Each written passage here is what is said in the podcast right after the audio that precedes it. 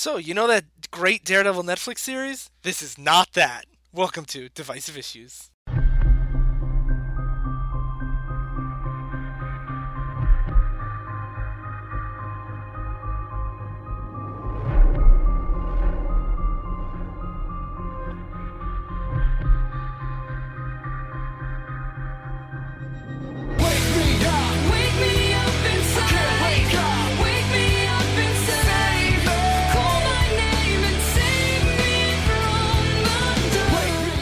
Hey, everybody, and welcome to Divisive Issues, a comedy podcast about controversial comic books. I'm Ryan Lynch, I'm Sly Crapper. I'm Sly Crappa. No, I'm Josiana. Just fucking with you. and today we're going to be talking about Daredevil Guardian Devil, a story written by Kevin Smith. Yes, that Kevin Smith, the, the guy in the jersey. The And- Jersey Girl. Yeah. and Joe Quesada, the editor in chief of Marvel, but back he, back then he was a lowly penciler. Is he still? I don't know if he's. He's editor not in anymore. chief, He's so- not anymore. That's what he's known for. Yeah. And also inking by Jimmy Palmiotti. And they he gets a lot of press on the actual cover of this book. So, As he should. It's beautiful. yeah, it's great. What's the story about, Ryan? So this story is about Daredevil. Really? Daredevil's book had been canceled and was getting relaunched as with a shiny new number one. It was written by Kevin Smith from Clerks and Dogma fame, and this was the debut title for the Marvel Knights line. You want to talk about that, Sly? Are we going to give our opinions first? I thought we were giving a little more backstory. Okay. Ryan's leading. He can do this however he wants. Sly. And and just to give some context, this is Ryan's first time hosting. Yeah, I'm in the driver's seat now. And he's fucking up already. Yeah, I'm a big fuck up. No, you're great. Continue. You're, you're the Marvel Knights of, of our podcast, Ryan. Oh no, this book is terrible.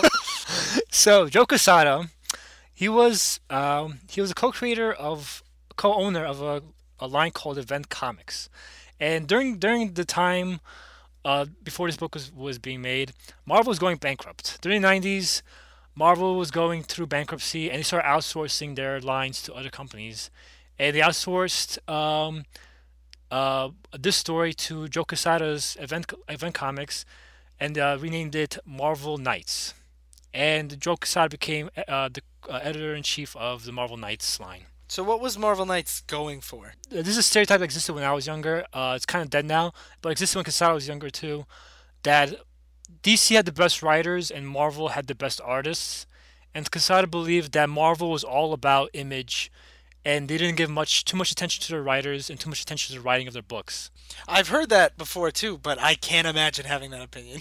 Well, well, uh, if you disagree, I, I can buy that in the early in the '90s with the image. Yes. in the 90s stuff, yeah, yeah. but i feel like marvel had such a had decades of such great character stories Quesada felt that Marvel believed that the, na- the name at the t- top of the book was the most important thing, and not the right names of the people writing it. So he okay i'll i'll get into felt, i yeah, could see that Yeah, so like he believed that if you, people buy X Men, they don't buy X Men for Chris Claremont's run. They don't buy X Men for this or that. They buy for cool covers and for X Men. And i have to say since quesada's rise in the marvel like hierarchy that is definitely not the case anymore Yeah. it is definitely a writer driven Yeah, but, but to reference what Joe's saying, uh, Chris Claremont was the guy who created X Men as you know today. He is almo- he is a bigger influence in, as an X Men than uh, Stan Lee is, Mm-hmm. even though Stan Lee's the one that gets the most credit. He wrote the book for 16 issues, 16 years uh, 16 years. 16 issues. wow, huge run. But but but even though he wrote for 16 years, uh, Marvel basically told him to fuck off and gave the book to the artist of the book. Literally, they literally said the artist of this book is what's selling the book. Now you, Chris Claremont, get the fuck out of here. And Chris Claremont left. I'm sure they said it much nicer than that. definitely um, not No, no, definitely not. Definitely. i think they killed his dog too So now let's talk about what this book actually is. So this is the relaunch of Daredevil, like I said, from 1998. It's the first eight issues of the new Daredevil series, and it's supposed to be Daredevil kind of questioning his faith as he his life is run through the gauntlet of just terrible thing after terrible thing and he's trying to decide if it's a supervillain or it's an act of god that's ruining his life right i guess that's what it's supposed to be right Definitely more the questioning of faith, more than the overtones of is is there a greater master plan? yeah more more of a what the hell is going on because there is no true villain of this story until the very end. Yeah. And it's, like we said, written by Kevin Smith. If you like Kevin Smith's kind of really quirky, dialogue heavy rambling, then I'd say this is a book I would recommend it to you. I don't know. But would you actually recommend it? That's the question. No. I, I don't I know. would. I don't even know if, if I because I enjoy his movies and Yeah. I or there is I enjoy Dogma. Um, I've enjoyed Jay and Silent Bob Strikes Back. Um, this is not in the vein of those. Sly and I were talking before we started recording, and I feel like Kevin Smith is a guy that I really like him personally. I am not a big fan of a lot of his work. I find his dialogue kind of forced and stunted and like really too wordy. I, I, I, I agree, and I also feel like he likes weird concepts and like, and he has no filter on what concepts he introduces. Like one of his comics in is about Batman peeing his pants. It's not about Batman. It's not about it, but it happens. But that happens. Yeah. Yeah. So, There's urination on Batman. so who would you recommend this to, Um, then, God. Joe? God. well, he is in his book. I, I don't know if I could recommend it to anyone. Um, if you, I can recommend it if you've heard the stigma about this book and you're intrigued by it. I could recommend it then. Um, but if you're if you're a fan of the show and you want to read Daredevil, I would rec- I wouldn't really recommend it. Um, you know what? I recommend? Oh, God, I can't say without spoiling. Um, if you're a fan of the eventual villain of this book, I could maybe recommend it for that. I would disagree because I'm a huge fan of Villain's book, and I fucking hate the story. Do, do you like it? Do you like the last part with him? no, Okay. we'll get into Okay, why. yeah, we'll get into that. Basically, when we get into all the spoilers and stuff, if you want to see how these things happen to these characters, because this book matters a lot in the Daredevil universe Yeah. and in the bigger Marvel universe too, it does have some things that matter. If you want to see how they happen, I guess, but I would not recommend starting with this at all. Yeah, it's not it's not new reader friendly. Yeah. Um, it veers into parts that are very undaredevil-y. Like if if you love like the real grit, like you know Street down level. street level down to earthness of like the Netflix series, this book has none of that. Like zero. If you liked Frank Miller's Daredevil, this has none of that. Like It stands alone in Daredevil. It's a tone. unique specimen. even if if you like the Ben Affleck movie, like the Ben Affleck movie feels like a better Daredevil. and that movie has does. Kevin Smith in it. And Yep. Ben Affleck does the the forward, forward. in the yeah, book. I know. Um, I think Ben Affleck said he wanted the sequel. If there was ever a sequel to his Daredevil that he was in, he wanted it to be this story. So let's just Which be is- double thankful that that didn't happen. It's worth pointing out that um, this is a divisive, divisive issue because our opinion does not reflect the opinion of the greater Marvel, uh, greater comic community. when I first got into Marvel, Daredevil was one of the first characters I read, and the internet told me to start with this. They said this is the best book to start with for Daredevil, and I could not believe it. and and, and like it's funny because all three of us aren't huge fans of this book, but if you go online, you will not get that same impression. People love this book, and Yeah. I don't. You know what? I, I could see it where if you had never read Daredevil before and you had no real knowledge of Frank Miller's Daredevil, and you just picked this up not knowing what the character was, not knowing too much of the relationships, because I feel like he glosses over the, the relationships enough that you'll understand what's Yeah. going on. Um, then I could see you enjoying it for the shock and awe value. Like if this was your first ever comic. I mean, I guess if we look at it from like the Marvel Knights perspective, Yeah. if it was like comics are for kids, and I read this, it does have more depth, I guess, than like what I would expect a superhero comic to be if I'd never read comics. Before. I could see myself being a teenager reading this and thinking this was cool. And, and that's another thing to point out. Um, this was a huge. This had a huge impact on not just Mar- Daredevil and, and the characters inside it, but on Marvel in general. Because Marvel Knights became a huge hit because of this run in particular. Joe Quesada became uh, became successful as editor in chief of Marvel Knights, and eventually became the editor in chief of Marvel. And then he he in a lot, a lot of ways helped Marvel out of bankruptcy and helped. Yeah, this is Yeah. this is the start of like what I consider like kind of the golden age of Marvel. When you look at my Marvel bookshelf, when after this book, it explodes with so many Yeah. great titles. So let's also we talk a lot about Joe Quesada as an editor. Let's talk about him as a penciler, as an as an artist. We kind of disagree on this a little bit. I'm a pretty big fan of his art. I don't think Sly is. I, I, I here, here's another reason why I'm a fucking asshole and, and not reflective of the, of the population at all. I also don't like uh, Todd McFarlane's art, who is the creator of Spawn and a lot of Get out. Yeah, fuck me. And Venom. But um, Uh, he has uh, he has the same advantages as Tom McFarlane in that he's good at setting, really good at setting up detailed scenes, really good at poses, really good at action scenes.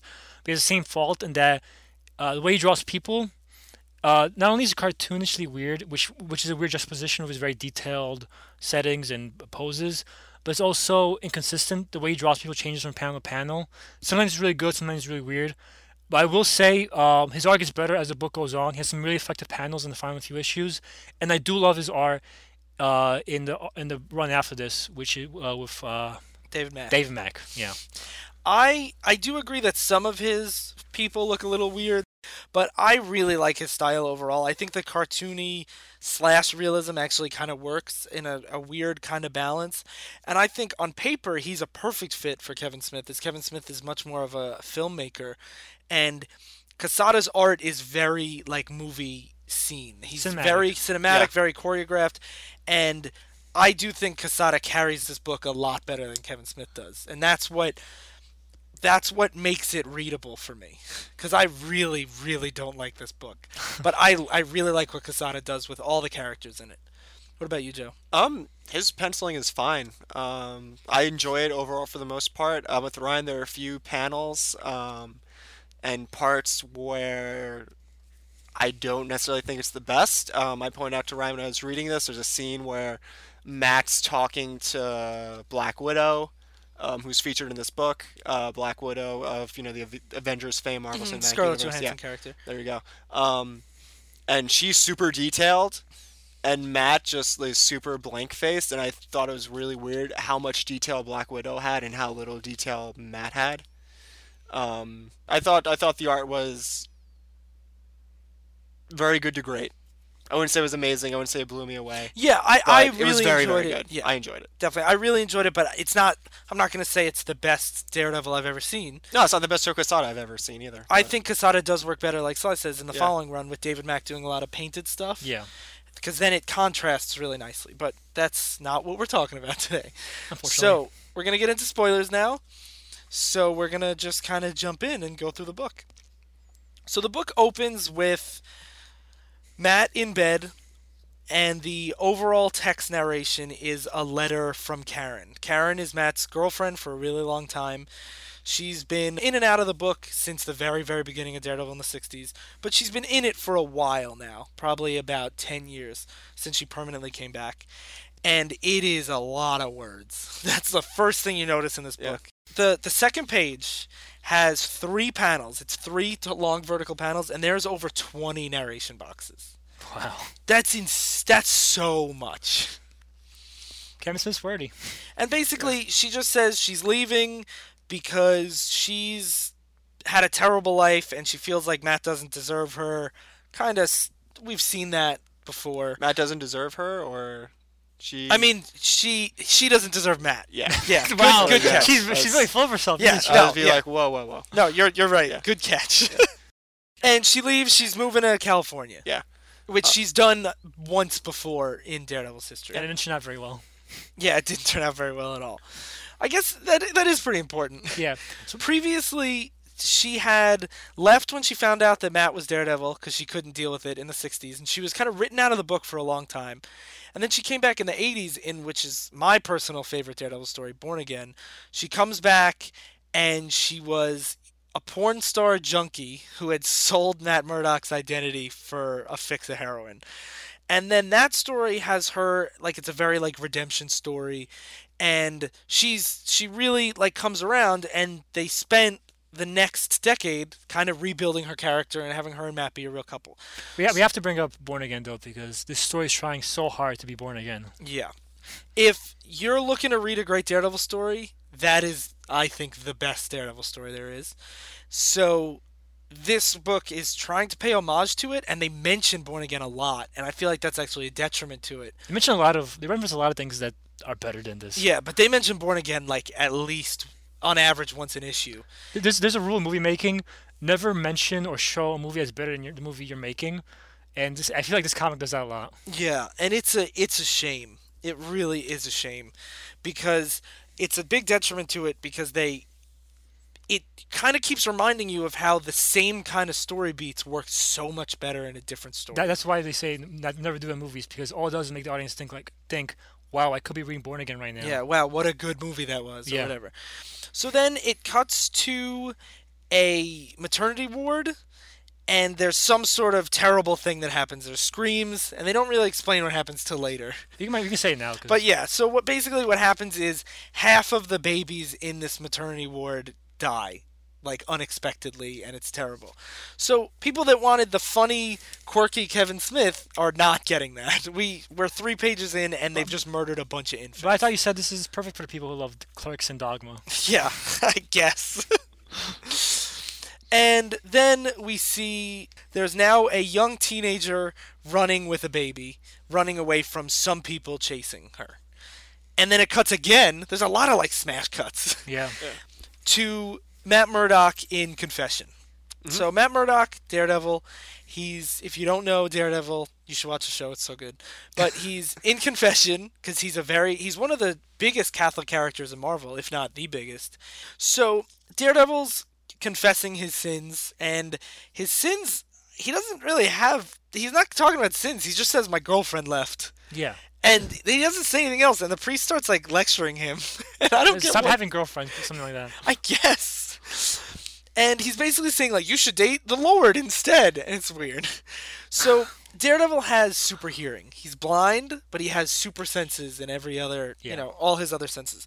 So he hears this young girl running away from these guys trying to kill her, and he hears the car doing re- going really fast. So he does the Superman in the phone booth, rips open his shirt, has the Daredevil costume, and just kind of bounces without saying anything, which he does a lot in this book. Yeah, he's a There's a lot of times that people are talking to him, and he just leaves. He's trying. To, I think he's trying to do a Batman.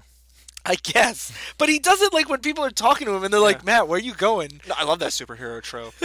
But it's not like he sneaks away. They watch him walk away. I had a friend who did that to me one time in college. We were talking to her, and then she just started walking away. And for the rest of like our whole college, I kept calling her Night Cat because that was her super secret. I was gonna say, if I saw the whole college, Yeah. never saw her again. Yeah, no, no, no, no. That's her, that's her hero identity. That's just kept calling her hilarious. Night Cat.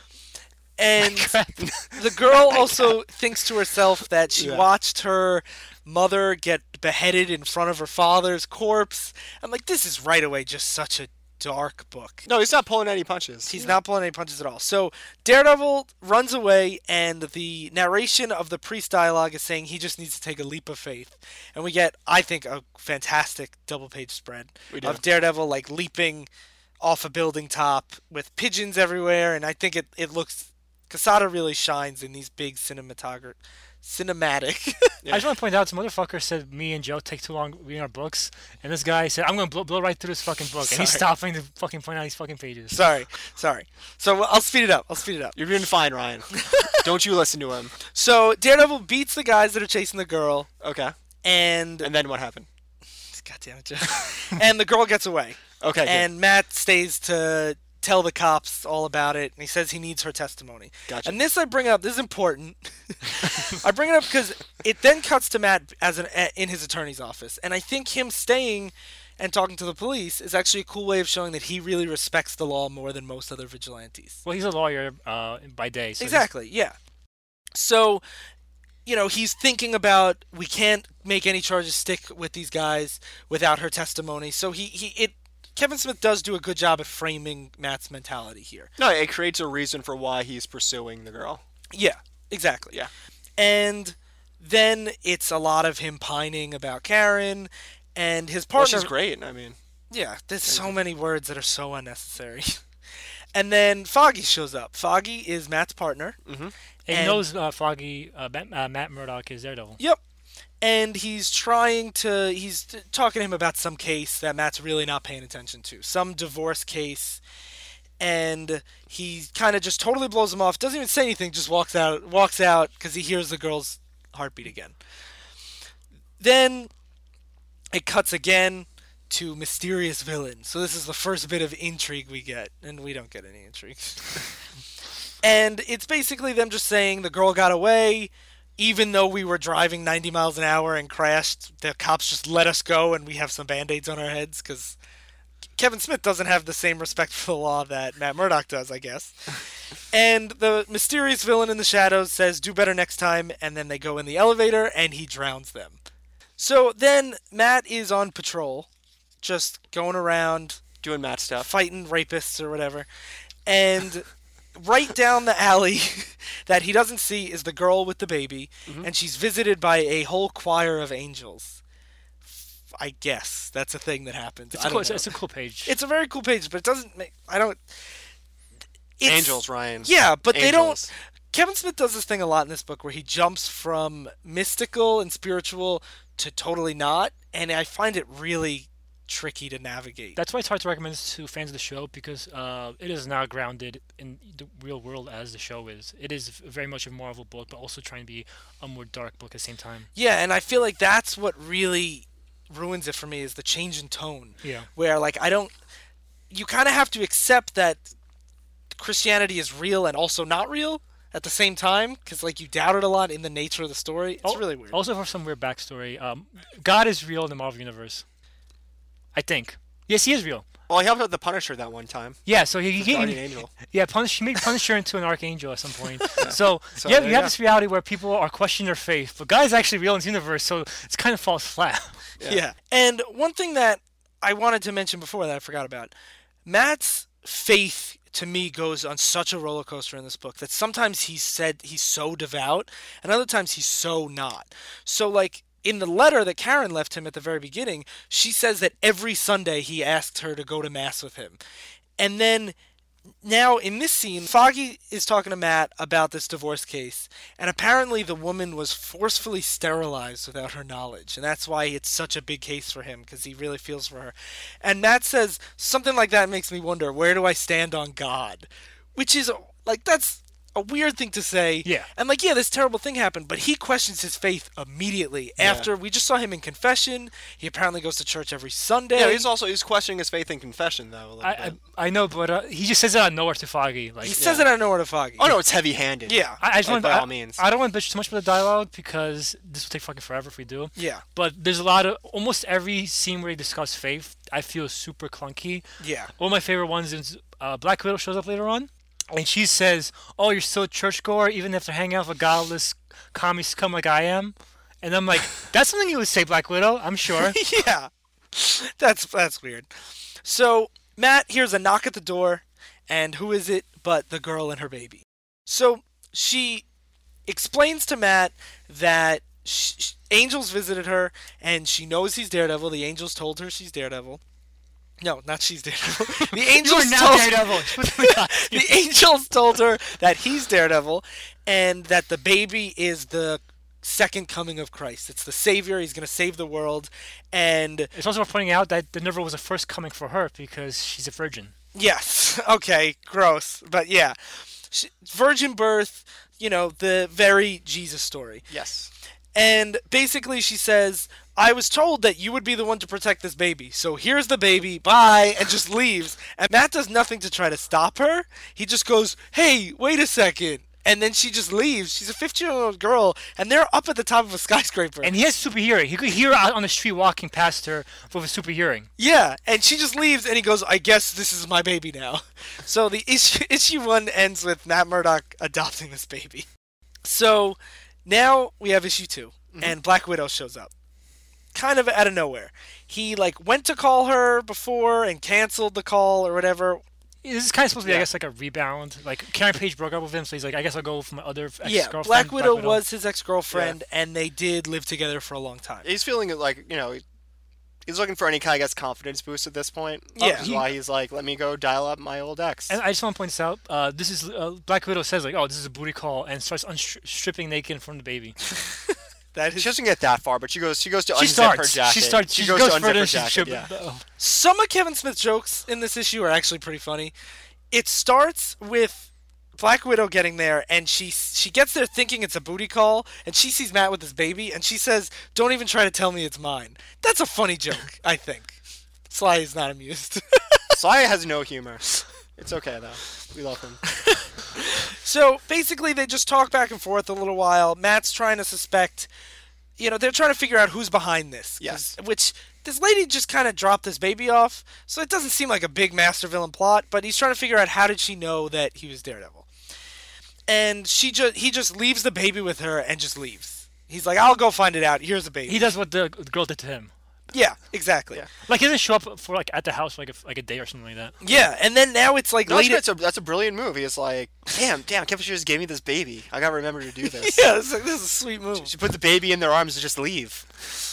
So then it cuts to that night. Matt is at his office, and a weird looking old guy shows up. How did you describe him, Joe? Oh, Mr. Monopoly. Mr. Monopoly shows up. he looks just like Mr. Monopoly, and he talks in riddles, just like Mr. Monopoly. Just like Mr. Monopoly.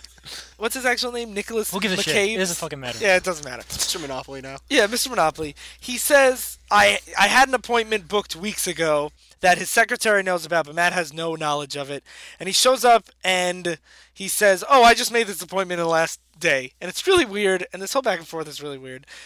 But he knows about the baby. He knows that Darede- that Matt is Daredevil. That the woman's Daredevil. That the woman is Daredevil.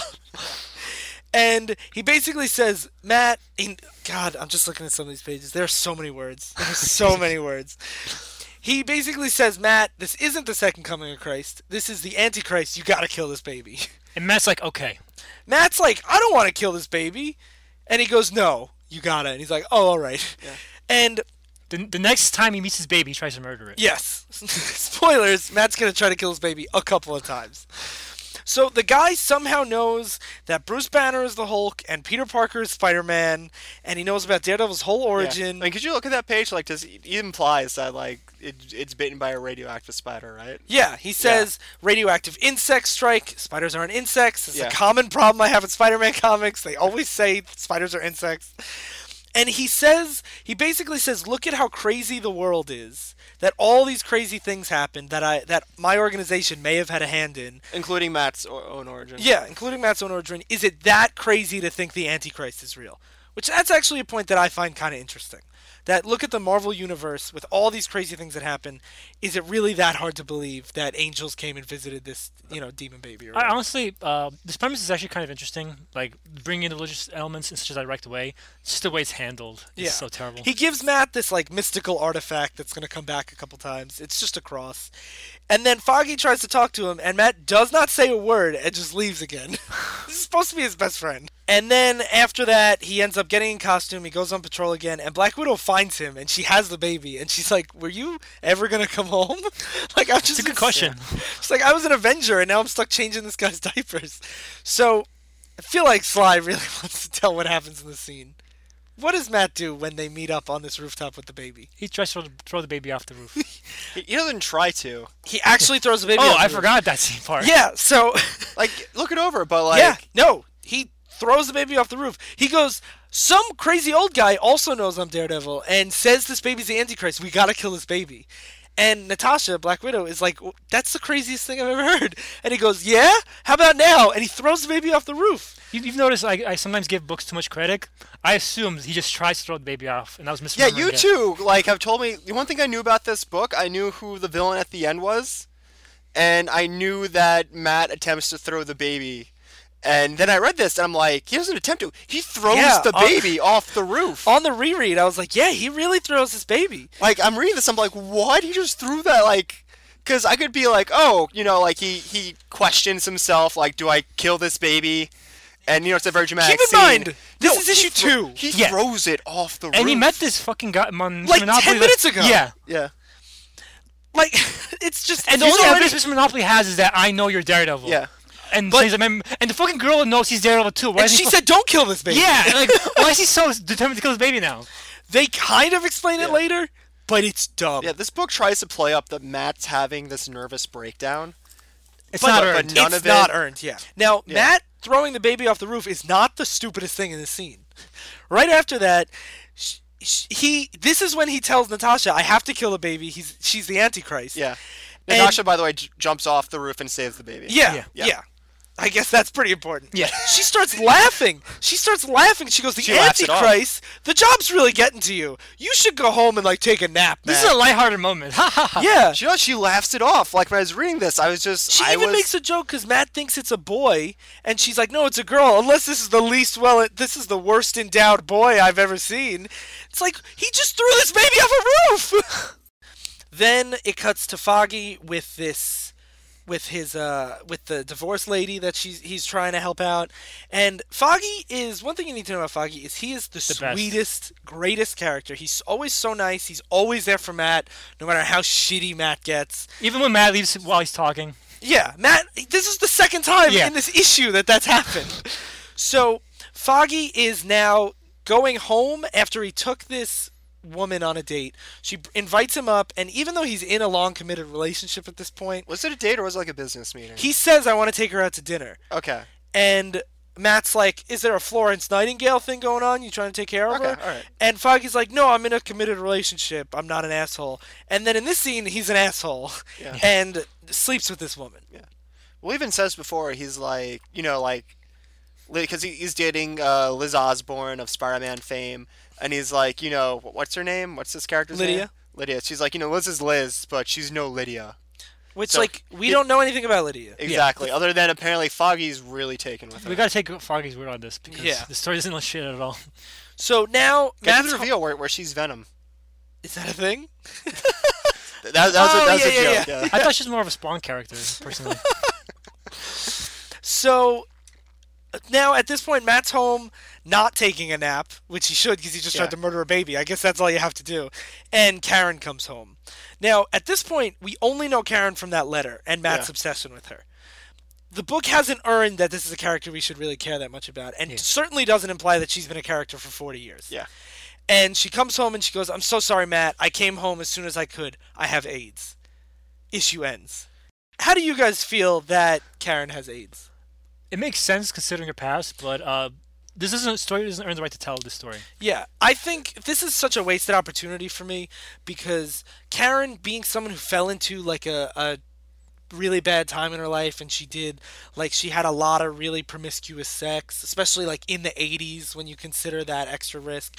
She was, you know, she was a, a big heroin ad- addict and, you know, was not safe about it. They could tell a really interesting story about a woman who's already redeemed herself but is now facing the consequences of her actions that she thought she had made peace with already. But there is none of that nuance in this book. It just is treated like another bad thing that happened to Matt, and he even says after she says it, "Well, I guess when it rains it pours. Yeah. And Karen is a character that if you've watched the show, like she is a really easy to like character. And I feel like having her come down uh, getting diagnosed with AIDS just to make Matt's life shittier is such a, t- a Yeah. such a shitty thing to do. From Sh- like, such a silly such- thing I know it's not as good as the Justice Yeah. Wings are real. I'm not as good at that. But yeah, it's it's just it really rubs me the wrong way. If you know the history of the character, this isn't like you know like this isn't preposterous that this would happen. yeah. But it, it just feels like another, and it, and it's designed to be another thing that that they dump on Matt's life. Yeah. Yeah. So So now things get even worse in issue three. The book and what happens to Matt. Yes. So Foggy is all of a sudden getting brought in by the police. He's being arrested. And he has scratch marks all over his face. And he tells Matt the story that after Lydia brought him into the room, they started fooling around and they had sex. And while she was lighting up her postcoital cigarette, she turned into a demon. Into Venom. into it look Joe says it looks like Venom. I, she, I she has, she, has, totally she has that big Venom smile with like the that, b- that- long tongue. yeah, too. with the long tongue, like that very. To- uh, we're gonna bring him up again. Todd McFarlane esque style Venom. Yeah. Yeah. And she claws Foggy's face, jumps out the window, and dies. Yep. Foggy calls the police to say, like, this weird thing happened. They don't believe him, and he gets arrested for murdering her. Now, this scene, he's really sad because he's like, What do I say to Liz? I can't believe it. This is God punishing me for cheating on Liz. Like, he only mentions the demon part once. I feel like that should be more prevalent in his, like, what's going on speech. Yeah. Cause and, and he's just like I, I like all I could think of was what do I say to Liz? Like if I was being mauled by a demon, that would not be my thought. Like oh how am I gonna explain this? Yeah. Then it cuts back to Foggy's law firm, which is owned by Foggy's mom, which we find Cruella out de Vil. now. Yeah, Cruella de Vil looks just like Cruella de Vil. She basically says we have to fire Foggy. We have to distance ourselves from this case. He's he's he's a rapist, which is the first and only mention we hear that he's being charged with rape. And basically, as a professional, we have to get rid of him. Mm-hmm. So Matt says I have to defend him, so I quit. So now his best friend's in jail, his girlfriend has AIDS, and he doesn't have a job anymore. So his life is pretty shitty. Par Okay, for the course with Daredevil. All right, I feel like this is um, if you want to do a brief interlude to talk about Born Again.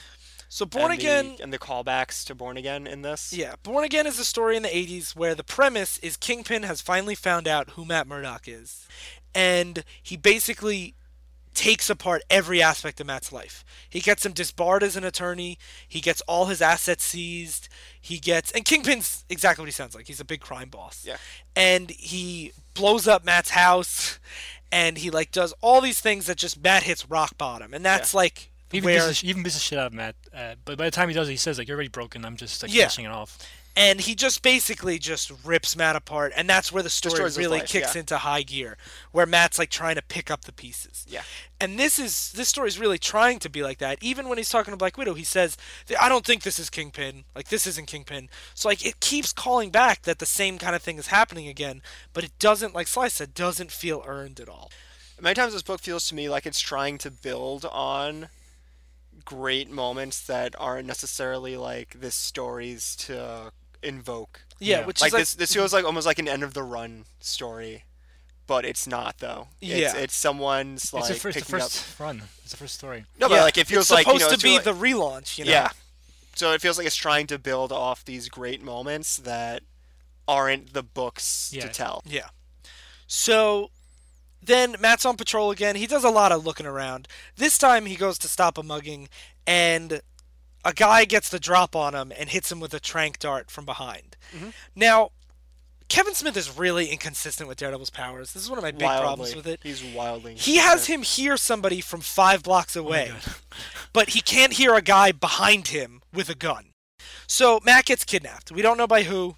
Mysterious. Cuts back to Karen at home, and Mr. Monopoly has just shown up, and gives her almost the exact same speech that she that he gave Matt Murdock, saying, "This baby's the Antichrist. That's the only reason you have AIDS."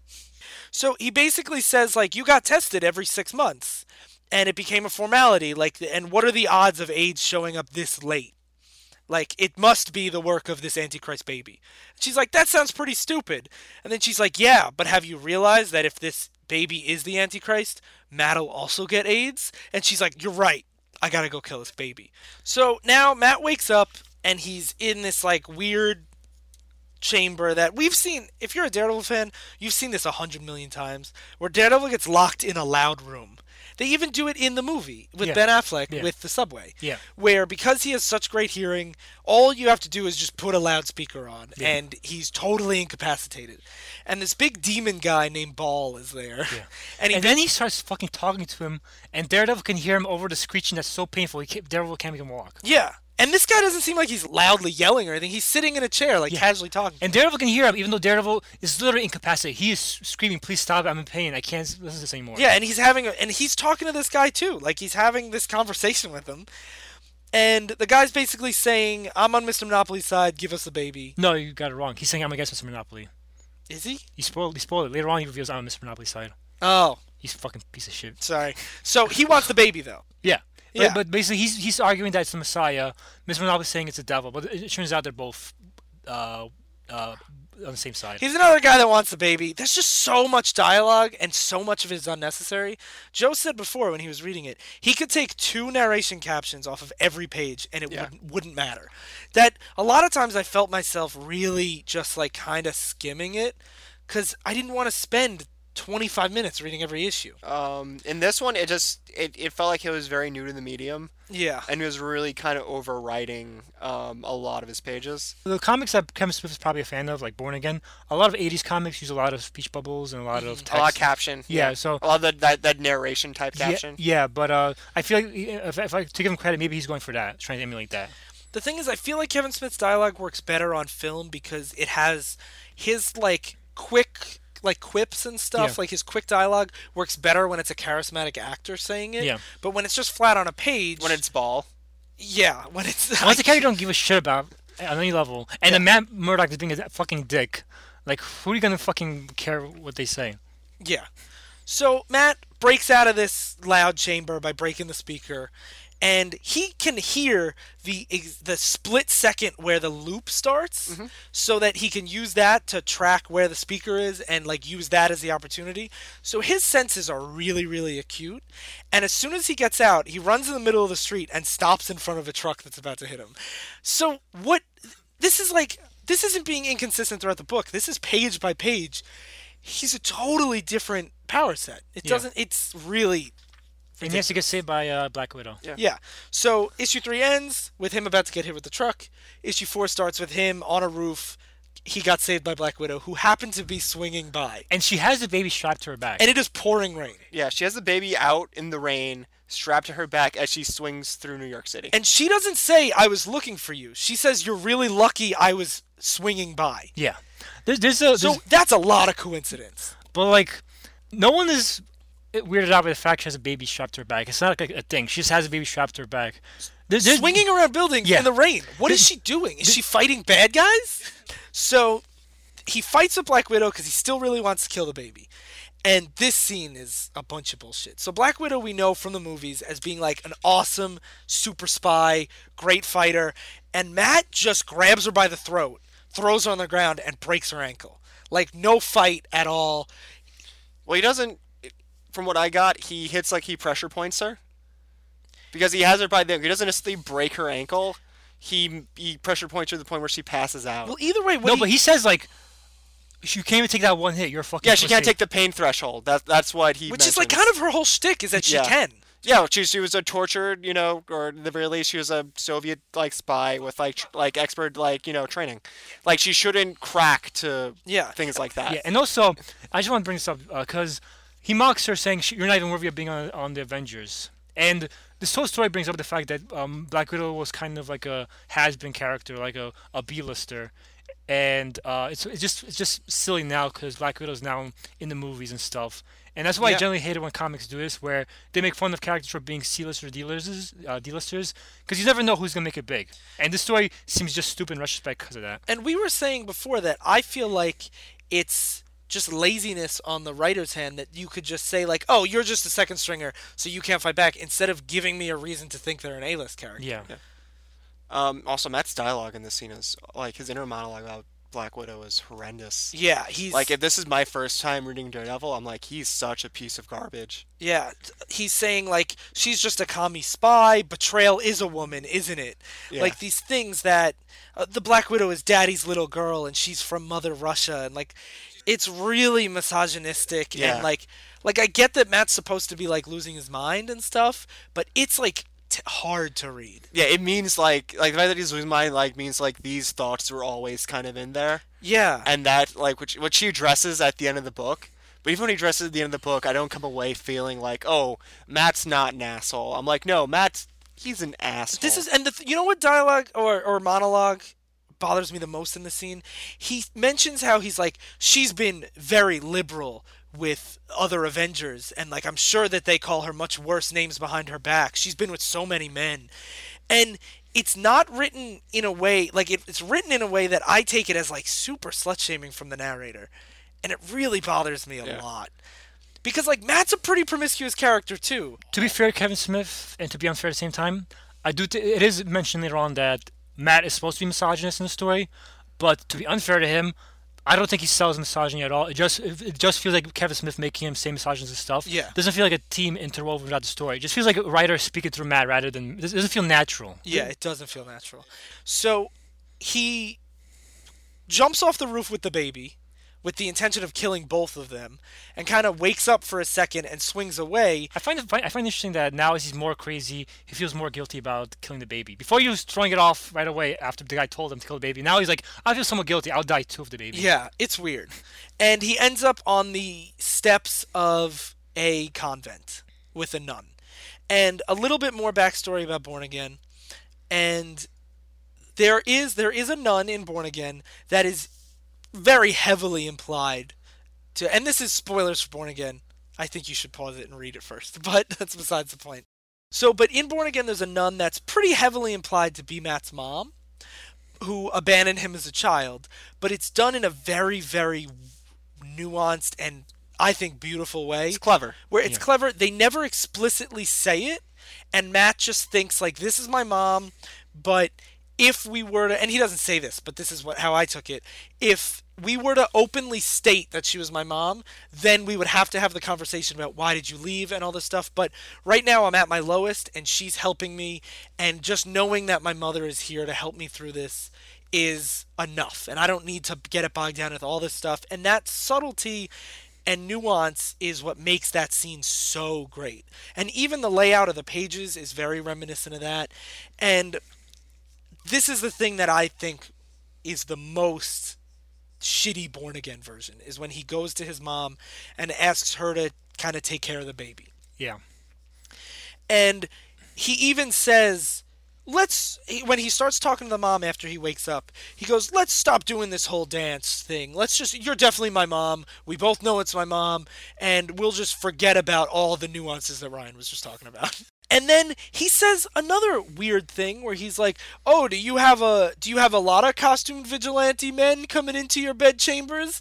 And I'm like, "That's a weird thing to say to one your mom, two to a nun." Yeah. And I feel like it it has this kind of misogynistic tone that's kind of like A slut very, shaming. for, a very forced misogynistic tone. It doesn't, this, this doesn't feel like, like Matt's character. It feels but like this isn't crazy Matt now. Yeah. This is sane Matt Yeah. saying this to his mother that like, "Hey mom, you fuck a lot of superheroes," and it's weird. His mom, who he came to for help. Yeah, and it's it's very weird. And this is when he he talks to her a lot about all the doubting he's had in his faith. And this is when it really gets explicitly stated, you know, I don't know is this baby Jesus? Is this baby the antichrist? Is it just a baby and somebody's fucking with me? Who you know, who do I trust and how do you as a nun still believe in God after all this time? And she slaps him across the face and tells him a story about a knight and a monk that makes him kind of, you know, one of those like homilies that you hear in mm-hmm. church that breaks it down into pretty metaphoric terms and gets you to really buy into the, you know, why Matt is having this crisis of faith. And I Yeah. think that scene's actually done pretty well yeah, I agree. aside from the weird slut shaming his mom, who's a nun. So now Matt comes down and realizes Karen's at the church. So now this is a scene Matt and Karen having this conversation about the baby is a scene that you had a Joe had a really interesting insight into that I hadn't thought of. Yeah. Uh, my insight was all right. So they're talking about it, and Karen's like, "Give me the baby," and Matt's like, "Wait a second. How do you know about the baby?" And he's like, "You're lying to me." Um, and my insight, and this goes into his powers, um, kind of being ignored for convenience sake, is Matt would have realized that Karen was lying. That's a good fucking point. Um, Yeah. Immediately when she brings up the baby and stuff, like he would have realized that something was, And was up Kevin with her heart Kevin rate. Smith has mentioned Matt's super hearing to hear as a lie detector like five times. Yeah. at Yeah. point. So now it the final scene of the issue it cuts to Mr. Monopoly is hiring an assassin and he doesn't want to he doesn't want to kill Matt but he wants the baby and he wants him to ruin the rest of Matt's life. And it the big final page reveal of the issue is that it's Bullseye. Bullseye is Matt's like nemesis. He's an assassin who just has he's killed Matt's girlfriends in the past and he is he's really he's like a super sharpshooter. He can take anything. He takes a paperclip and bounces it around the room and has it land on his book to make a bookmark. Like he's super accurate and he's just a dick. He likes killing. Yeah, he, he really likes killing and he really likes to fuck with Matt Murdock. He's like he's like a Joker on the on the level of why isn't this guy dead already? Because my people are killed. Yeah. Though to be fair, Daredevil has tried to kill him a few times. If you really want to explore the amazingly awesome relationship between Daredevil and Bullseye, Frank Miller's run does such a good job with it. That's actually when Bullseye became a real character in Frank Miller's run. So, Bullseye is reading Catcher in the Rye while he gets his assignment. Do you guys have any r- idea why it's Catcher in the Rye? I have no fucking clue. No. I feel like Kevin Smith is trying to make like a deep metaphor, but it just comes across like a high school kid who just finished Catcher in the Rye. I feel I feel like it's just another reference to better stuff that he can't help but include in this book. I guess. And did you know the back of Catcher in the Rye has reviews from Jay and Silent Bob? it's a weird thing to just put in, but it does. You know, I, I feel like he's reading it because he thinks Daredevil is a great big phony. I, I guess. So that's the end of issue four. Yep. We're only halfway fucking through the story. Yeah, but the the last couple issues go pretty quick, I think. So now Matt visits Doctor Strange, who is the big sorcerer supreme of the Marvel universe. He's the guy you go to when you have a magic question, and he brings that. He's cross- here. He's here just so the story can easily resolve. Yes, this is not a magical issue, which raises also raises the point: why the fuck didn't Daredevil go him in the first place when this fucking guy said, "Hey, this is the Antichrist"? This is too busy killing that baby. He was too busy trying to kill that baby. So now Matt Murdock gives him the cross thing that Mr. Monopoly left him and said, "Can you look and see if this is a is is this a mystical thing?" And Doctor Strange says no. And then Doctor Strange asks people in hell, "Is it Jesus?" like then he summons the big demon Mephisto. Who we'll, we'll be talking about later on. Yeah. And, and like I said, this is just a, a, a way to cleanly explain away the, all the magical elements of this without making be, being ambiguous. Yeah. But it doesn't even work that way because the devil says, "I'm." Uh, Mephisto said, Doctor Strange says, "I have no way of making sure this guy's telling the truth." And devil says, "Like, I'm the fucking devil. You have no power to make me tell the truth. But Yeah. I'm gonna say, say what I feel like saying." So even like. What's the point of the scene then? The scene has no point even to explain away the Meph- Yeah, this whole I think this whole thing is so useless. But Yeah. Mephisto basically says, "I'm a liar, so you can't trust me." But no, there's no rumblings that there's a Christian anything. Yeah. No Antichrist, no Christ. So whatever. and Daredevil's like, "I will take that uh, at face value." The big thing that's revealed in this issue is that Doctor Strange tells Daredevil that there was a drug in his system. A really, really specific plot drug. that every time someone says the baby's not the Antichrist, it makes him go crazy and want to kill the baby.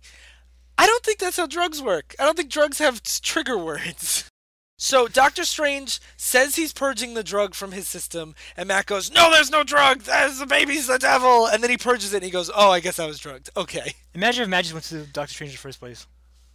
This whole story would be like a, a two issues long. Yeah. Thank. I, I wish. Yeah. Well, we can't have that. So now Karen is just contemplating some stuff, and the only reason I mention the scene because it's all pretty useless is there is a newspaper that shows Mr. Monopoly, who's actually a actor who is was found murdered in a Hollywood apartment. Yeah.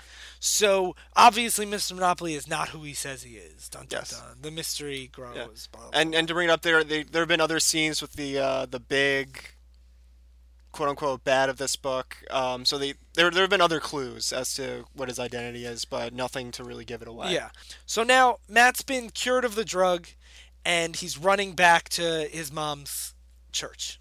And he finds a bunch of dead people, including a bunch of dead nuns. And it's Bullseye. And it's Bullseye. So he's Bullseye's really beating the shit out of Daredevil and says, "Give me the kid. I need the baby. I'm not going to kill you, but I need the kid. I'm going to keep hurting people and killing innocents till I get the kid." So Karen shows up with the baby, and she says, "Just let Matt go, and you can have the baby." So she hands him the baby, and he looks at it and he goes, "Thanks," and he goes to walk away, and then he pulls the blanket back and looks, and it's a statue of a baby. Wouldn't you immediately notice that? What? That's what I said. Babies are the same way uh, way as statues. You can tell if you're carrying a big block of wood or a baby. yeah. So he can't tell it's a statue, so he says thanks for the thanks for the baby. Thanks for the baby. Yeah, and like really sarcastically and he goes to he goes to beat up Karen and he throws her across the room. Now he grabs the baby and he has the real baby now cuz I guess it was just hidden in the corner. No, I got from Matt's mom. They tried to. Karen was supposed to be a distraction, and Matt's mom was supposed to sneak out with the real baby. Okay, that makes sense. But I feel like it would be It's a bad plan. It's a bad plan. It's a bad plan. It's a pretty bad plan. So he has the baby, and Karen pulls the gun on him and says, Put the baby down or I'm going to shoot you. And Bullseye just said, he laughs in her face and he says, The first rule never discard a loaded weapon. And throws her across the room and then grabs Daredevil's billy club and spears her with it. Now uh, we're gonna get when we finish the scene, we're gonna get into what Karen's death means because I really, really hate that he kills Karen Page. But I do have to say, her final death scene, I actually really, really like the way it's handled yeah. because Matt's saying, "Don't try to talk, don't try to talk. I'll go get help," and he says, "I try not to hear her. Hearing her means knowing." Because Matt's senses are so strong, he could hear her heartbeat stop. Yeah. And her last words are, "I'll miss you." And then he says, "And with that, she's gone." And it's him holding her on the church floors. Yeah. as as you know she dies with the with Daredevil's Billy Club stabbing through her, and that's pretty powerful mm-hmm. because of my attachment with Karen from other writers. Kevin Smith has not made me give a shit about Karen at all, Yeah. but in This is not the definitive Karen Page story. yeah, this is not the definitive Karen Page story at all. And I actually read it to read how Karen died because I read Daredevil Yellow, which is the definitive Karen Page story, and this was not that. But I think this, the final moments are done really well. Like in See Lies with Angels, we hate the whole climax, Yeah. but the final two pages are great. Yeah. So, what do you guys think about Karen's death? I feel as though it was a cheap way to make this an important story. Yes. We, we talked about it borrowing stuff from other stories. This feels like it's borrowing from another important Daredevil story where he loses a girlfriend.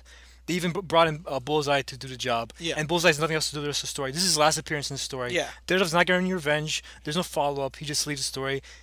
Basically, Kevin Smith's like, Karen Page just die, and the only villain worthy of doing it is Bullseye because he already did it before. He already killed the girlfriend before. Yeah, it's very just call back, you know, just callbacks, and there's no reason why Karen had to die in, Yeah. this, in this story.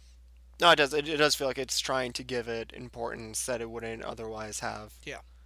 It, it feels like he's trying to write a definitive Daredevil story, but he's borrowing from so many other Daredevil stories, and his originality is so like his original plot uh, with like um, the whole Antichrist thing is so kind of ridiculous and over the top Yeah. that it just feels like a, it, a lot of it's just missing. I could have enjoyed the Antichrist story more if they dedicated more time to the religious stuff Yeah. and the actual Christ stuff of it.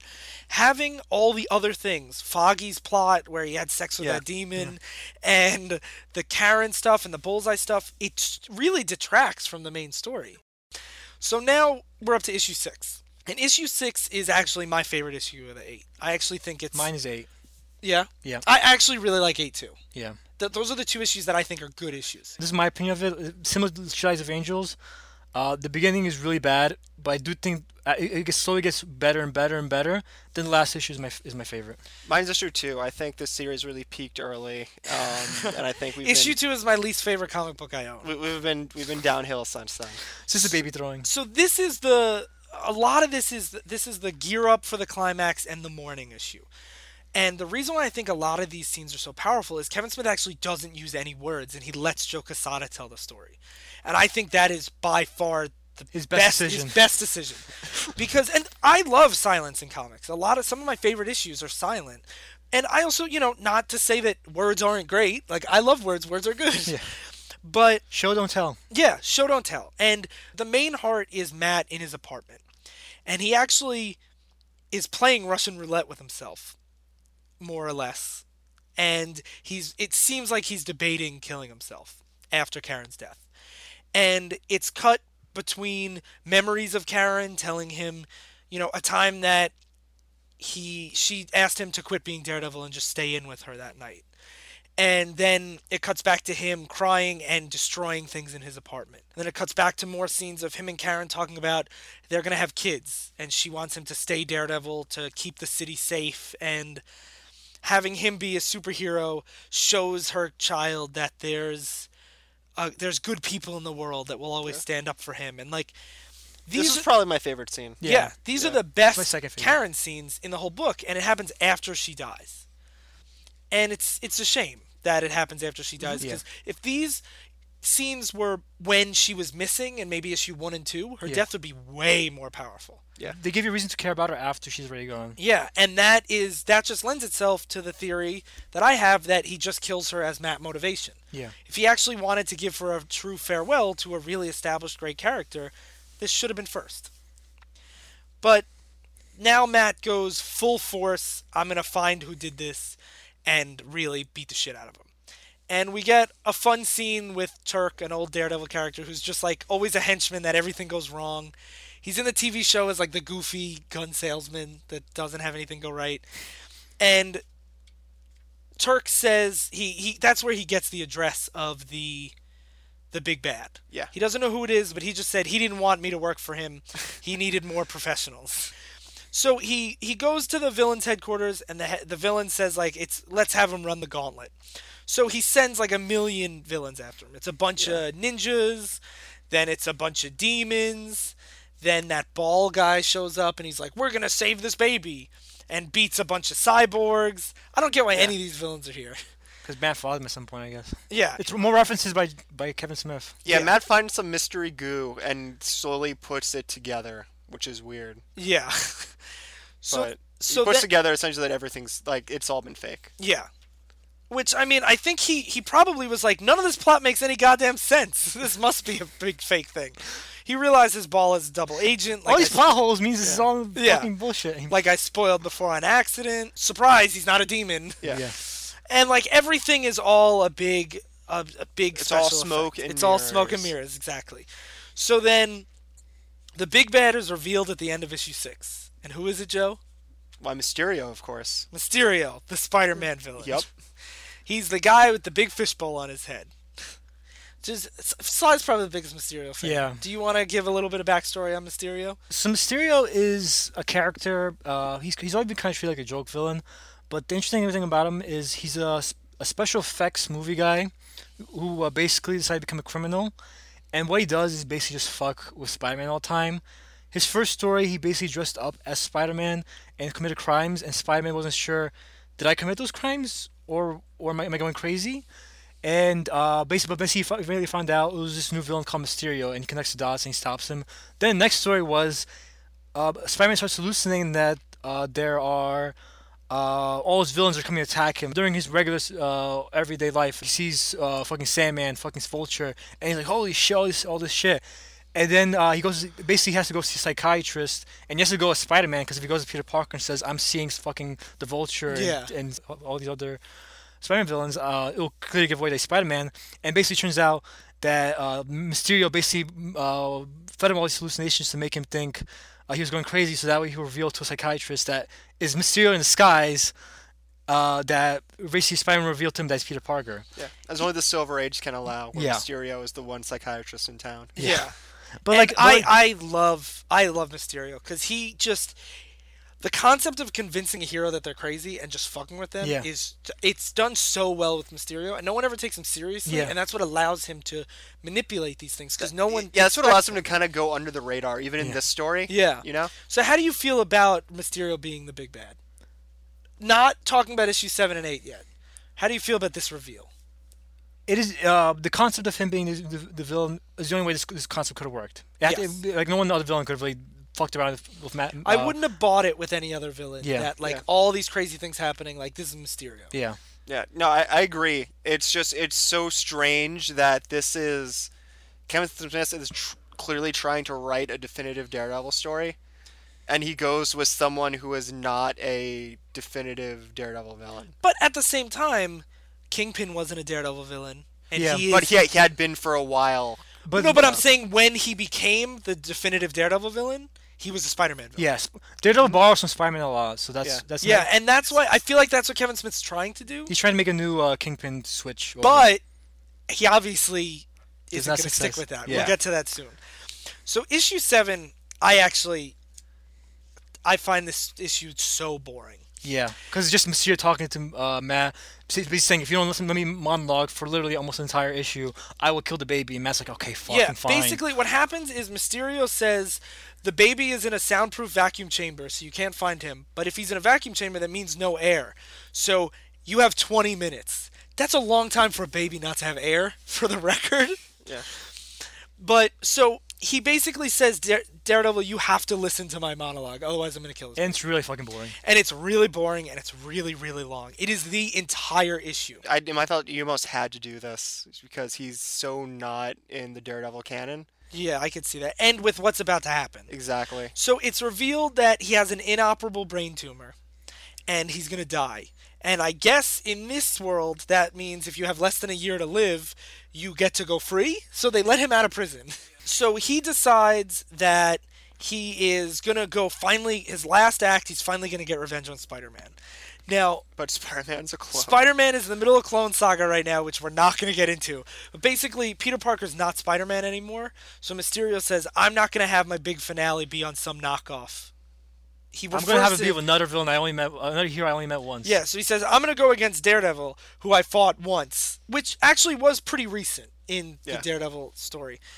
But the thing that's weird is he's complaining in this whole monologue that he should have been A list. His whole motivation is that he deserves better. It's bullshit that he's C list. And then he says, I see that Daredevil's kind of a C list, and I like that. I see a bit of myself in that as a second stringer. Dumbest fucking reason for. That's so weird, right? Like, rivalry. I feel like he should hate him for that. Or ignore him for that. So he says that he gave Kingpin a bunch of money, and Kingpin told him who Matt Murdock was, who Daredevil. told him that not just that, everything, his origin, like every every bit of dirt Kingpin was able to dig up on him. And so he gives this whole speech. He's still giving this whole speech. He's still giving this whole speech. He recaps everything that happened in this book, how he faked all the angels that told people stuff. So he also says that he killed that, uh, that The girl.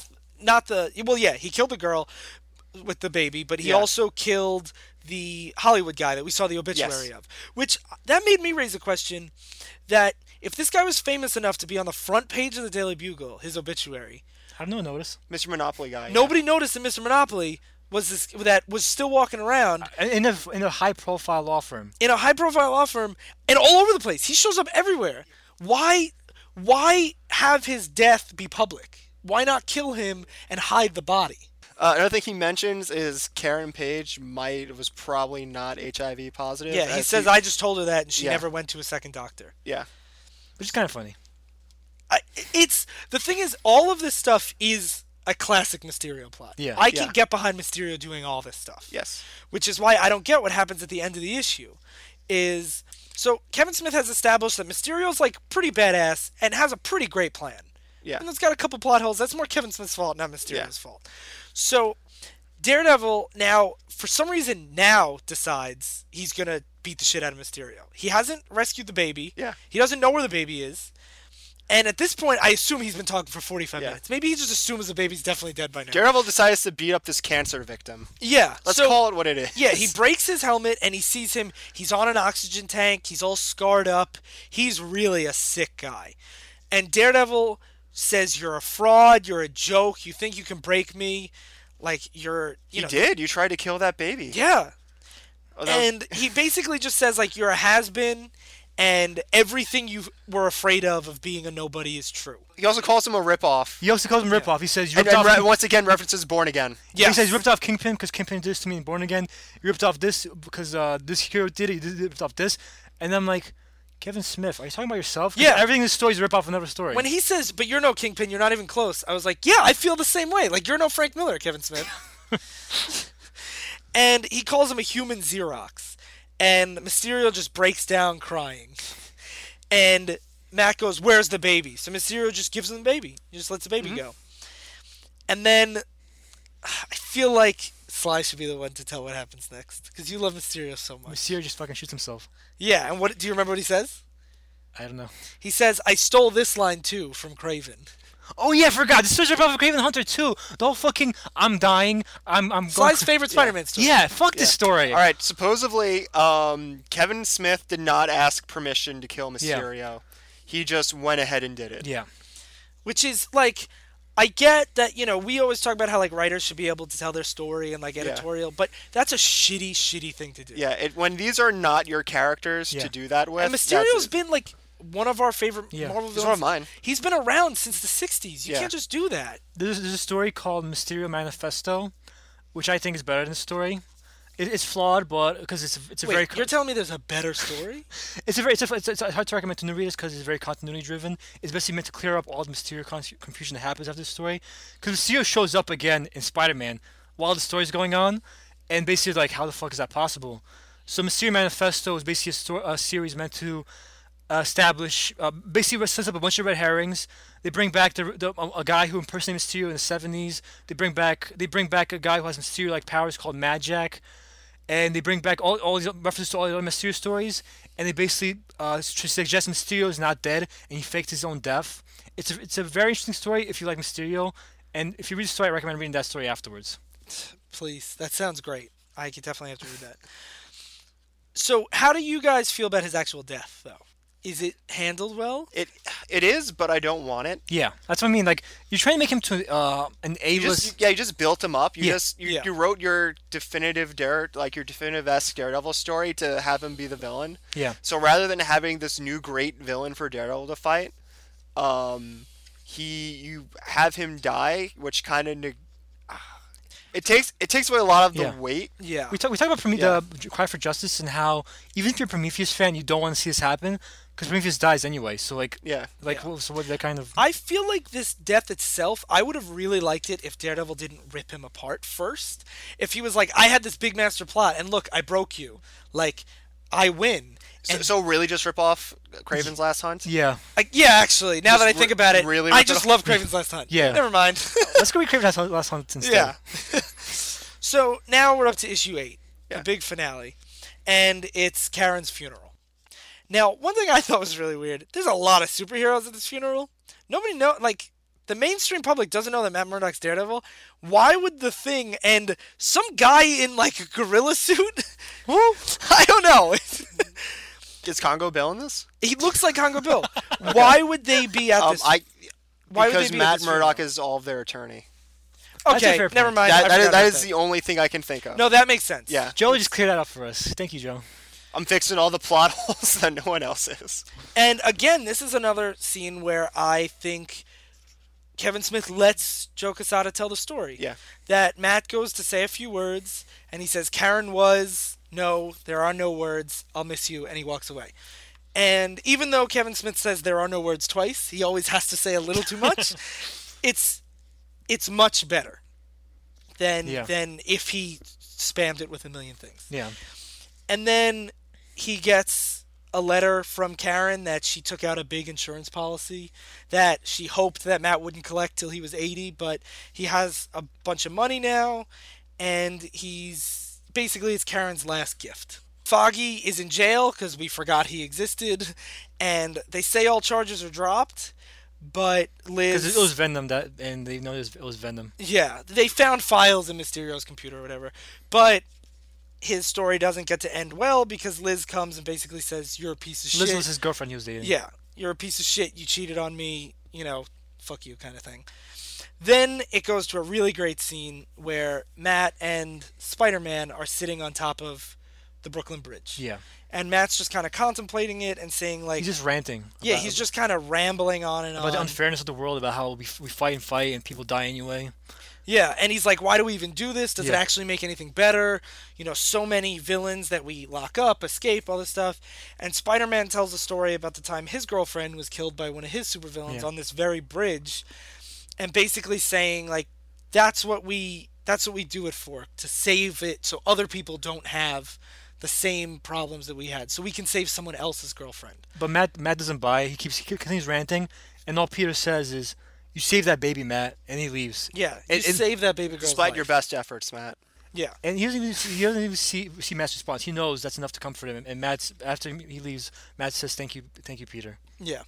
And then we have Daredevil confronting Natasha, the Black Widow. Yeah. And she's basically like, You're a real piece of shit. And he goes, Oh, it was Mysterio and I was It was drugs, and she's like, "The drugs don't fucking do that." And, Yeah. and she's right. And she says, "I think you're just a misogynist." And Daredevil's like, "I guess I kind of am." Yeah. But like he tries not touch like I don't think you're misogynist, but I think you have a lot of trust issues with ladies.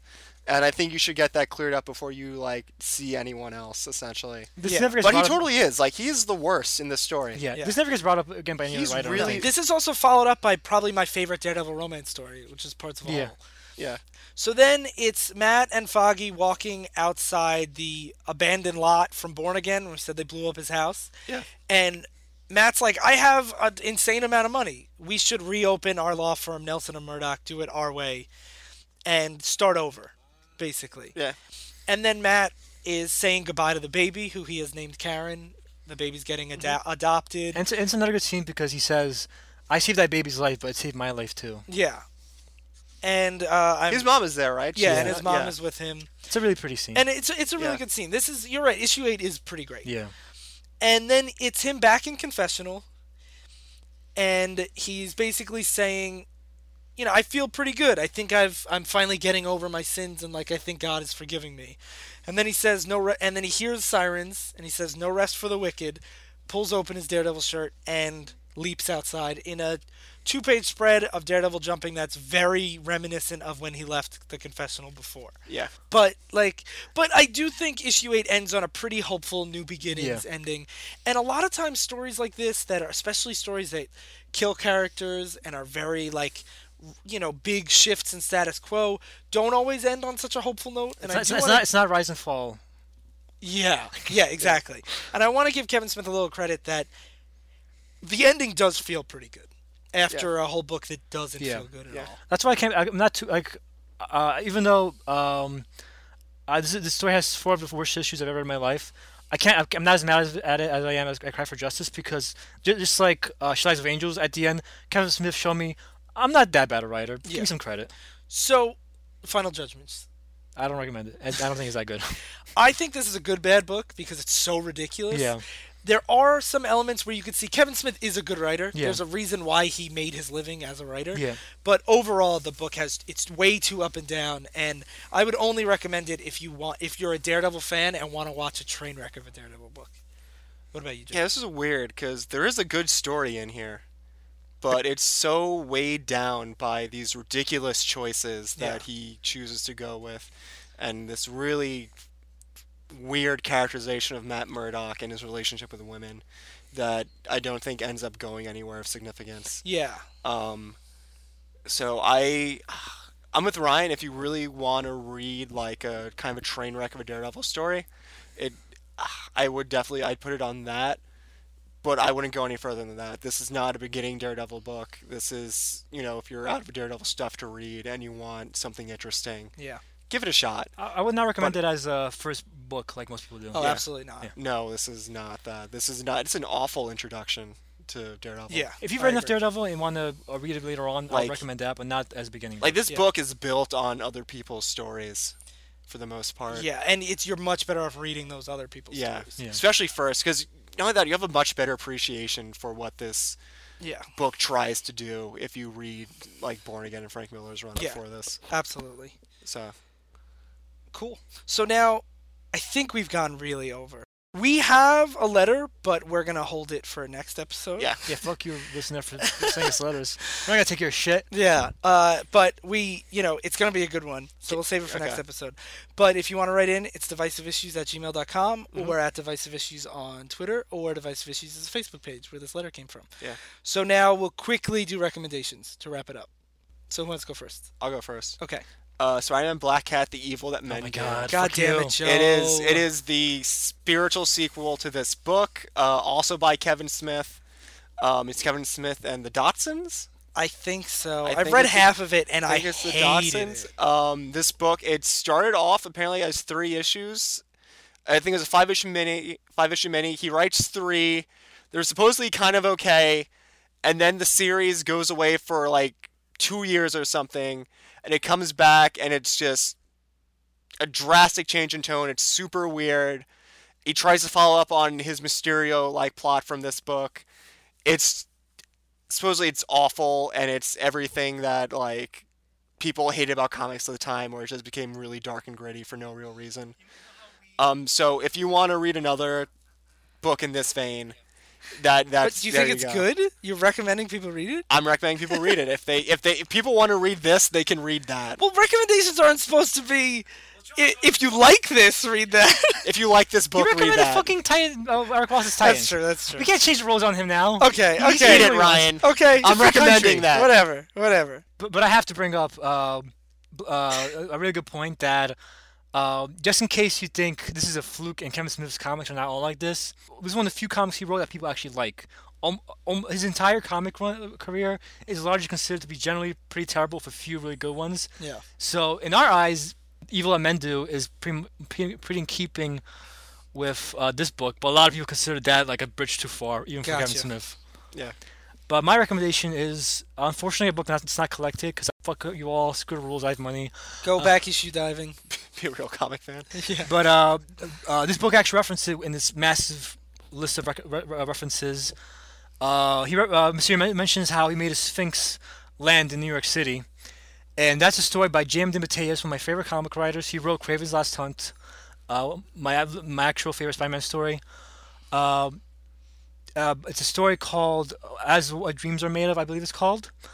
Uh, it was made as the, first three issues of a series called Web Spinners, which is an underrated Spider-Man series.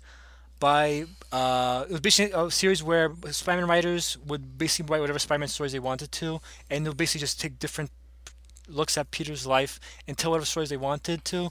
And uh, the first three stories is a story is a story about Mysterio. It's a look back by Peter in the present, married, looking back when you back at the '60s and looking back to a story uh, that wasn't told by Mysterio. Peter Parker looks back on it. He basically draws parallels bet- between team, between him and Mysterio. And Mysterio had a shitty dad who basically treated his, his film aspirations as a joke.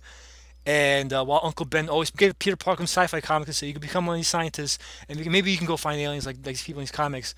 And basically, there's a, great scene in the first issue where Peter and Mysterio uh, in civilian costumes go to see King Kong. And they both start talking about the movie about how great it is. Man, isn't that movie fucking awesome? Look at the work they did with special effects. And they talk afterwards, and Mysterio's like, "How do you know this stuff? You're just a fucking kid."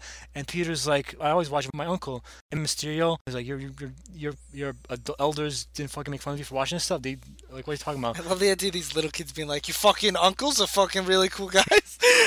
But, but, but like he's like, you're, you're, they didn't make fun of you for what, liking this stuff? They didn't hit you or anything? And he's like, no, why would my uncle do that? And Mysterio just leaves, and then Peter never sees him again. That's awesome. That sounds awesome. Yeah. Yeah, That's almost as good as Spider-Man, Black Cat, the Apartment. So I'm actually gonna recommend another Kevin Smith book, of one that I actually really really like. I really like Okay. Kevin Smith's run on Green Arrow. All right. It's not as new reader friendly as a relaunch should be, Okay. but that's kind of par for the course. I- but Is it more new reader friendly than this? I would say less. Okay. but the plot is much better and green arrow works much better with kevin smith's kind of quippy heavy word use dialogue and ollie had been oliver queen had been dead for a long time. This was him coming back from the dead. So it is very you they explain the kind of heavy comic book stuff pretty well. And i think he does a really great job. I think it's just been it's just been re-released so it should be pretty easy to find. But i think it does a, a really good job at showing what a relaunch should have been. And i look at his green arrow as what this daredevil book should have been what it tried to be and was not. All right. Cool. so that's it All right. so thanks for listening guys and we'll see you next week All right. Stay in continuity.